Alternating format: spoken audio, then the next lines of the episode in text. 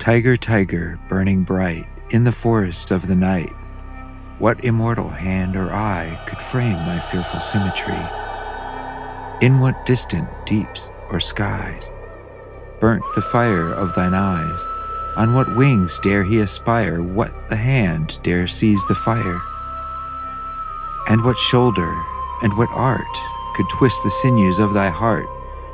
And when thy heart began to beat, what dread hand, what dread feet, what the hammer, what the chain, in what furnace was thy brain, what the anvil, what dread grasp dare its deadly terrors clasp? When the stars threw down their spears and watered heaven with their tears, did he smile his work to see? Did he who made the lamb make thee? Tiger, tiger, burning bright in the forests of the night, what immortal hand or eye dare frame thy fearful symmetry? The Tiger by William Blake.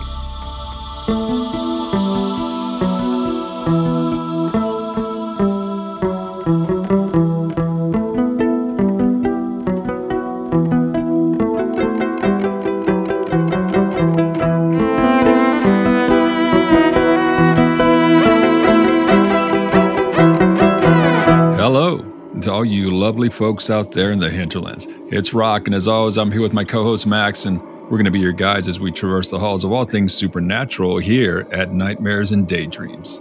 Yes, welcome everyone. So, Max, before we get into it, let's thank all of our amazing listeners for a great second season. And to let them know this will be the final episode of season two. So, thanks, y'all. We appreciate all you guys and gals out there who take the time to hang out with Max and myself. Absolutely, Rock. Our listeners rule. Yeah. Thanks so much for your participation on all the social media platforms. And, you know, like Rock said, thanks for hanging out with us. 100%. Also, gang, we'll be on hiatus for about a month as we gear up for our third season. Just giving you all a heads up. And please continue to tell your friends about us. Just because we're in hiatus doesn't mean you can't keep listening, talking, sharing. Sharing. Mm hmm. All that. You know someone that'll like our show? Hit that share button. Let them know about Nightmares and Daydreams. Well said, Max. And back to business. Back to business. Well, as you all surely know by now, Rock and I are going to debate and discuss our way through all things paranormal, monstrous, and, most importantly, fun. But, Max, do you know it's not fun? I'm like Jon Snow, Rock. exactly. You are a right bastard. Uh, yeah, that's not exactly what I meant. Just kidding, amigo. Anyone that knows you is aware that you know nothing, and you married a ginger wildling, Max Snow. Okay, going off topic, Max, but what would be the name for bastard kids of nobles down here in Austin, kind of Game of Thrones style? Uh, humidity? Max humidity? okay. that is our subject, but could be fun. Could be.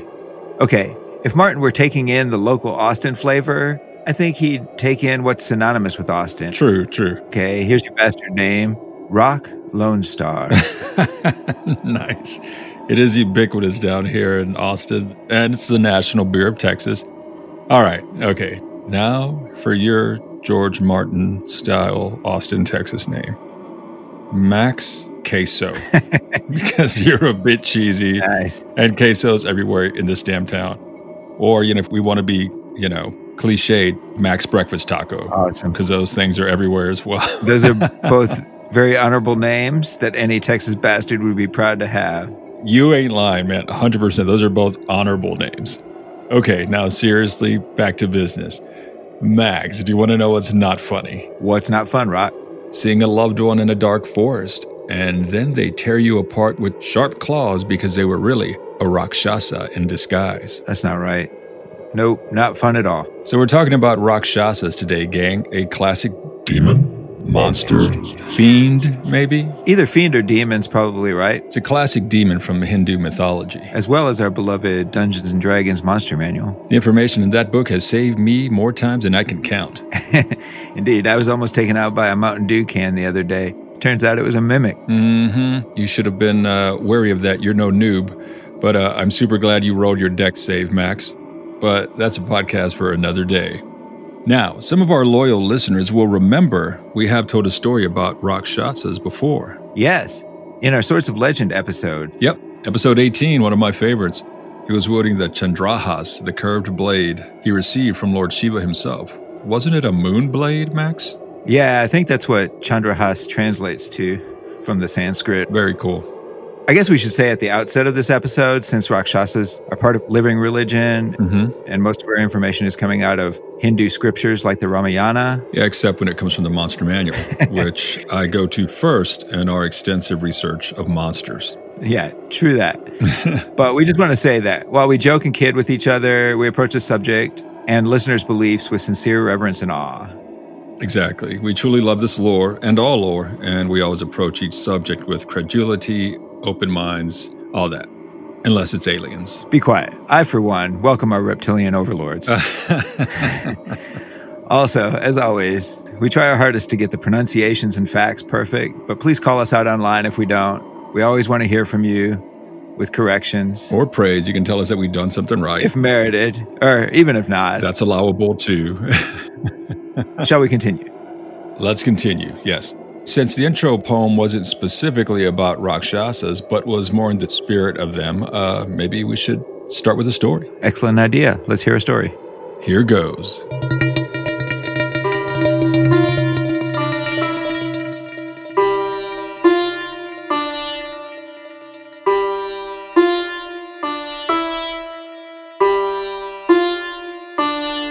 They traveled on, and the jungle grew stranger and stranger around them.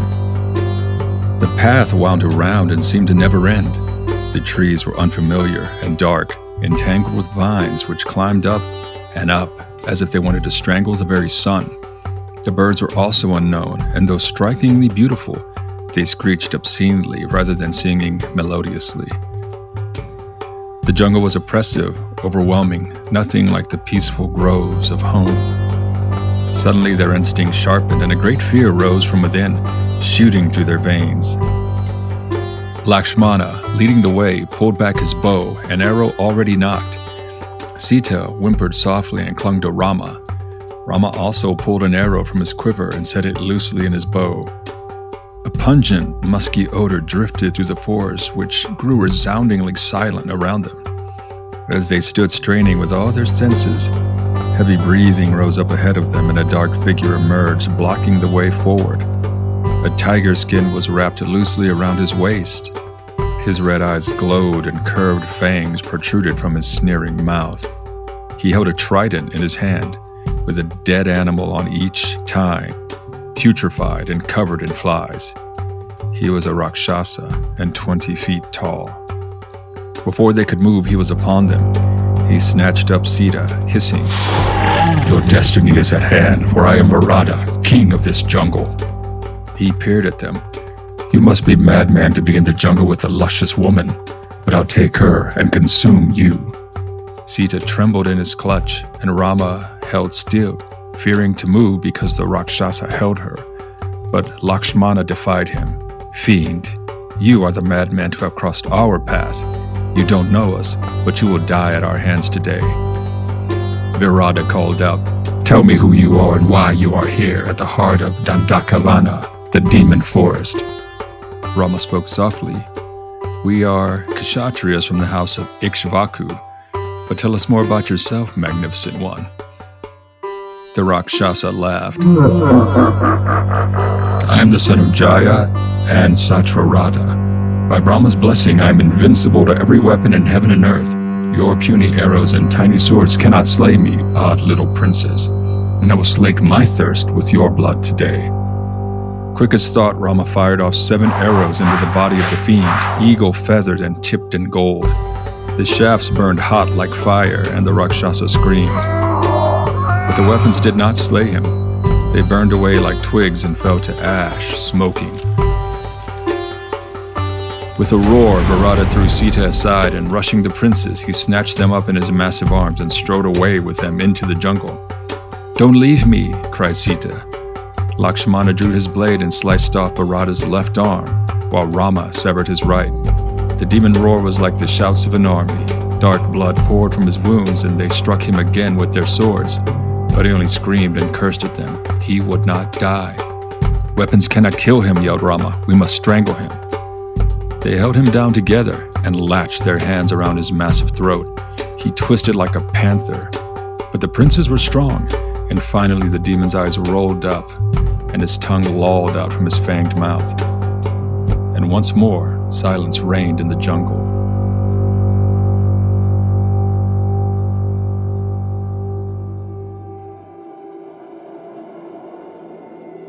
Good story, but everyone knows blessed arrows can slay a Rakshasa. It's like common knowledge. That's old school D&D rules. Of course, 5e says they're vulnerable to, quote, piercing from magic weapons wielded by good creatures, end quote.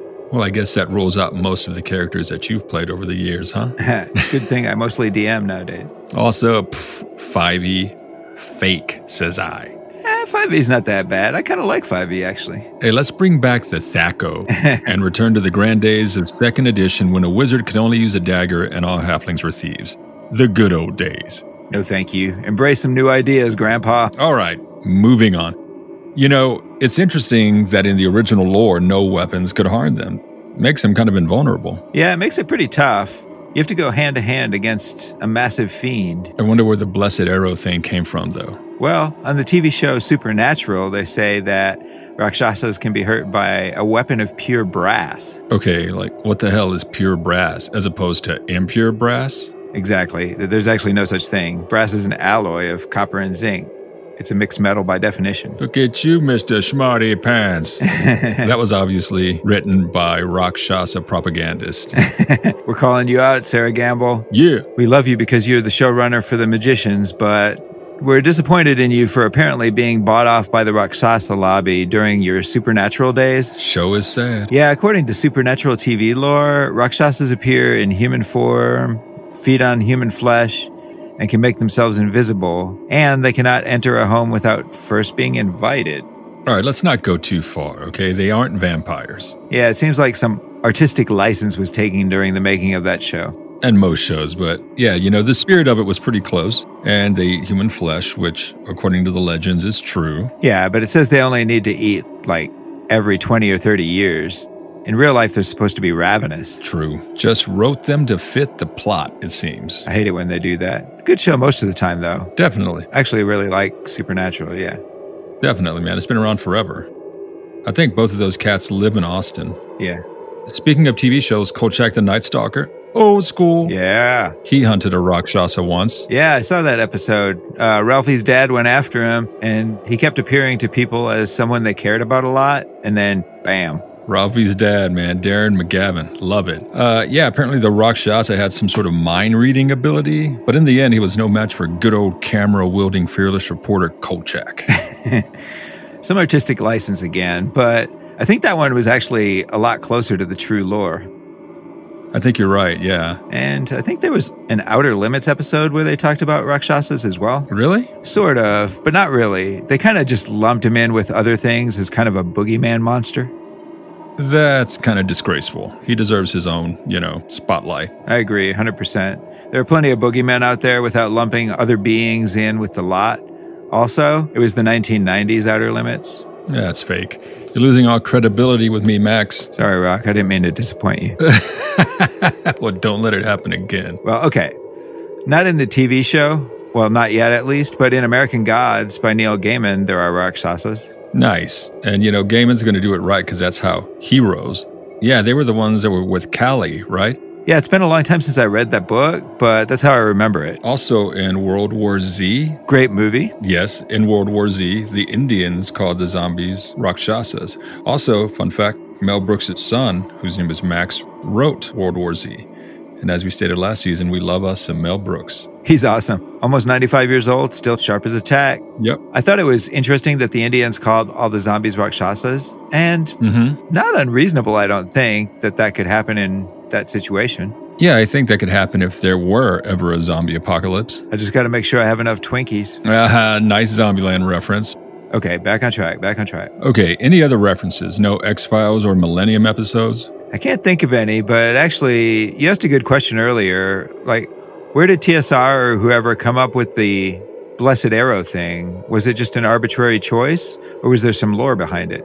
You know, now that I think of it, maybe it comes from the death of Ravana. Oh, dang. I think you're right. Yeah? Let's hear the story. I'm on it.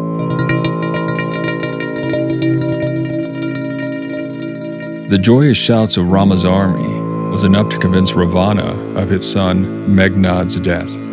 Breaking down in his chamber, Ravana felt defeat was already his. Yet he had to fight on, alone. He prepared for the bloody battle ahead. Ravana mounted his chariot and went charging to the battlefield. At once, Ravana fired his fearful arrows at Lakshmana, and Lakshmana dropped as if dead. Finally, he stood face to face with Rama, while both were equals in strength and bravery, one was virtuous, the other evil. The gods anxiously watched to see the outcome of this legendary battle. Ravana looked fearsome with his ten heads and twenty arms. Rama shot one arrow after another to cut off his heads, but after every shot, they would grow back again. He was awestruck. He then shot another series of arrows at Ravana, but he laughed seeing them. Rama grew anxious the gods who were watching from above asked Indra to help. Indra sent his celestial chariot driven by Matali to help Rama. As the chariot descended on earth, Rama quickly climbed it and started firing weapons. Matali then asked Rama to use the Rama Shastra, an arrow blessed by Brahma himself. Rama took up the weapon, chanted Parvati's name, and aimed it at Ravana's heart. The potent weapon pierced his body, and Ravana fell dead. Loud cheers echoed through Lanka. Flowers were showered from the heavens above. The gods announced the end of Ravana. Vibhisana refused to do the last rites, but Rama explained that he was, after all, a brother and had died like a warrior too. So Ravana deserved a proper funeral. There you go, the blessed arrow. Yep, exactly. Blessed by a god, no less. So they expanded that to include all Rakshasas then. To be fair, they all seem to be pretty immune to weapons. True. Can we talk a minute about what Rakshasas look like? You know, Max, it kind of sounds like they can look like whatever the hell they want. Yeah, true. But they have a true form too, I think. Well, let's talk about it. Reading from my first edition monster manual. Known first in India, these evil spirits encased in flesh are spreading. They are fond of a diet of human meat, and as masters of illusion, they can easily gain this end. Rakshasas are able to employ ESP and then create the illusion of what those who have encountered them deem friendly. They can then withhold attack until their prey can be taken off guard. It goes on from there, but I won't ruin it for you DMs out there still rolling it old school. It's pretty close to the Kolchak version, I guess. Interesting. Yeah, you know, I wonder if they were riffing off of this. Like, is the 5e version a lot different? I told you about the vulnerabilities, which are very different. Here's some of the description. The Rakshasa employs delicacy and misdirection in its pursuit of dominion over others. Few creatures ever see the fiend in its true form, for it can take on any guise it wants. Its true form combines the features of a human and a tiger, with one noteworthy deformity. Its palms are where the backs of its hands should be on a human. Ah, uh, yeah, there you go, the backward hands. That was an old D&D too, even though I didn't see it in the monster manual. Those are my kind of monsters, Max. yeah, it was definitely there. I think the old description was closer to the real thing in some ways. I don't know about the ESP thing, but otherwise. Yeah, and the craving for human flesh, which seems like a very important aspect in the actual lore. 100%. But in terms of actual physical description, there seems to be a lot of variation in the original sources. For example, in the stories we just heard, Virata is 20 feet tall and dark skinned with glowing eyes and has fangs. He has a tiger skin wrapped around his waist, but otherwise is humanoid, right? Yeah, maybe that's how he changes shape, like a selkie or something, using that tiger skin as the selkies use a seal skin, maybe. Ooh, selkies. Settle down with your freakish selkie fantasies. And yeah, you've already told me that you're part selkie. So, uh, shifting back to Rakshasas, you know, it seemed like he wasn't really trying to disguise his true form when he was in butt kicking mode. And it is interesting how they added that tiger detail. Maybe because he's so badass, he just kills tigers no problem and wears their skins. And tigers are pretty cool. They are, and that could be. But in my book, Rakshasas will always have a tiger aspect. I hear you. I like that idea too. Maybe let's look at other Rakshasas in the text. So Ravana, the king of the Rakshasas, has 10 heads and 20 arms. Just like a tiger. the very rare Sri Lankan demon tiger, yes. What about Ravana's sister, Shurpanaka? Maybe you should tell us about her. Shurpanaka. That's a good name. Maybe I will.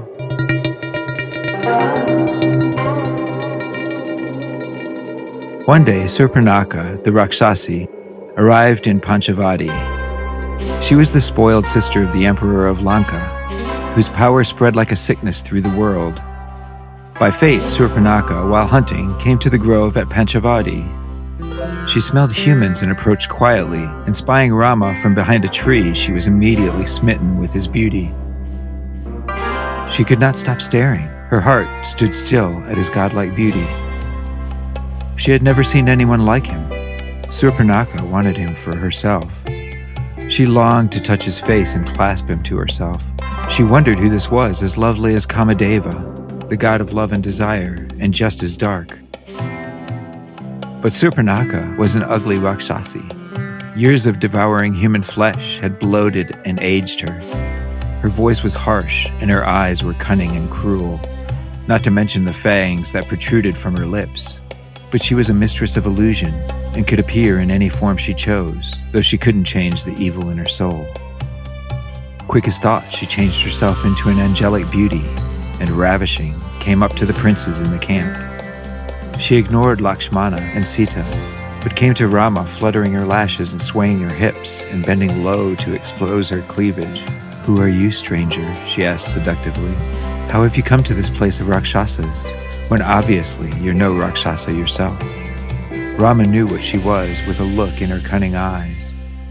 I am Rama, son of Dasaratha, and I've come to live in the jungle for 14 years. This is my brother Lakshmana and my wife Sita.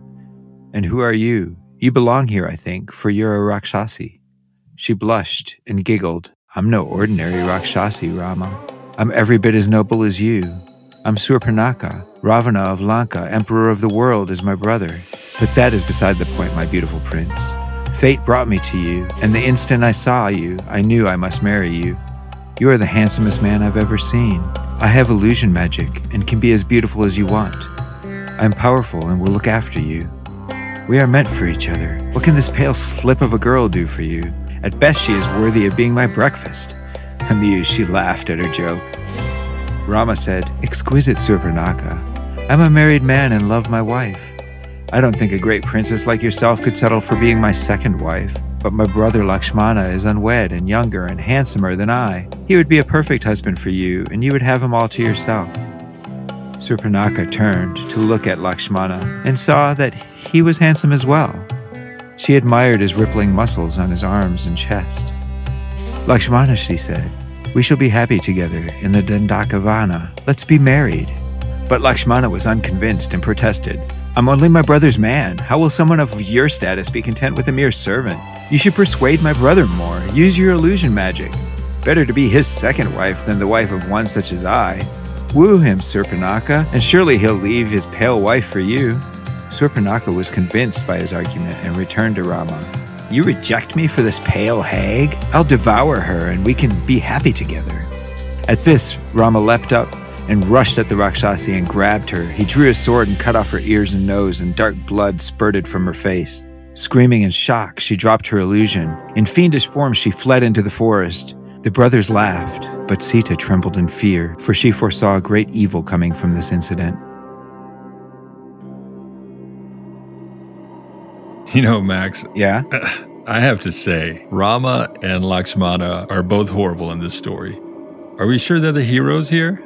Yeah, I have to agree. They're pretty terrible. She was obviously evil and wanted to eat his wife, but they also treated Surpanaka pretty viciously. It seems like she really liked them and they were just messing around with her and then just went off on her and attacked her. Well, she said she was going to eat Sita, but they could have just driven her away or something. Mm, true. However, However, what? however, the main point of reading that story, well, well, the original point, we were going to see what it said about how she looked. It was not super flattering. No, although if it was written by the victors of the epic, maybe it's of questionable reliability on that note. Okay, but what did it say? Well, let's see. She has what they call Maya or illusion magic, so she can look like anything she wants. True, and that negates the Selkie skin theory I had earlier, but it fits the D&D model though. Exactly. D&D has this one dead on.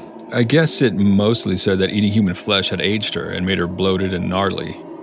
Makes me think of an ogre or something. I don't know, Max. Fiona's kind of cute in the Shrek universe, right? Your secret crush? oh, yeah, yeah. Yeah, so going back to the Rakshasa, she has beady, cunning eyes, which, you know, is not really a good look for anyone. But she said she would look like anything you want. I wouldn't want her to cook dinner for me, though. well, you can cook your own dinner. She still needs to stay out of my kitchen. I better not find any human drumsticks in the larder. You know what I'm saying? In the larder? You know, Max, I like to keep it old school, like along with the milkman, all that kind of stuff. you know, it's all organic. I also salt the meat to preserve it, you know. hey, better for the environment. Exactly. I think we may have exhausted this topic, Rock. You know, I think you might be right, amigo. And we appreciate all you lovely listeners for spending time with us today. Yes, we really appreciate it. And if you like what we're doing, please head on over to your podcast platform, especially if you're an Apple user, and rate and review us. Yes, party people, please take that moment. It means a lot to us. I know we say it so often, but it really does. Show your nightmares and daydreams love, why don't you? Also, head over and check out our new YouTube channel. I know some of you saying about time, but better late than never. We're adding some cool stuff that's in addition to our podcast episodes. So, like and subscribe, y'all. Also, visit us on social media. Give us a tweet, find us on Facebook, visit our website, nightmarespodcast.net, and maybe pick up some cool merch. Hey, you know, we could all use more buttons, stickers, and magnets, right, y'all? Come on. Absolutely, always. So the music is by Teresa Joy. Find and follow her at Viobrite, V I O B R I T E, on Facebook and Instagram, and visit her own website at teresajoymusic.com and pick up some of her lovely jams. So, Max, I'm looking at you. You look done. Are we done? We're done, right? Well, you heard the man, people. And as always, sweet dreams.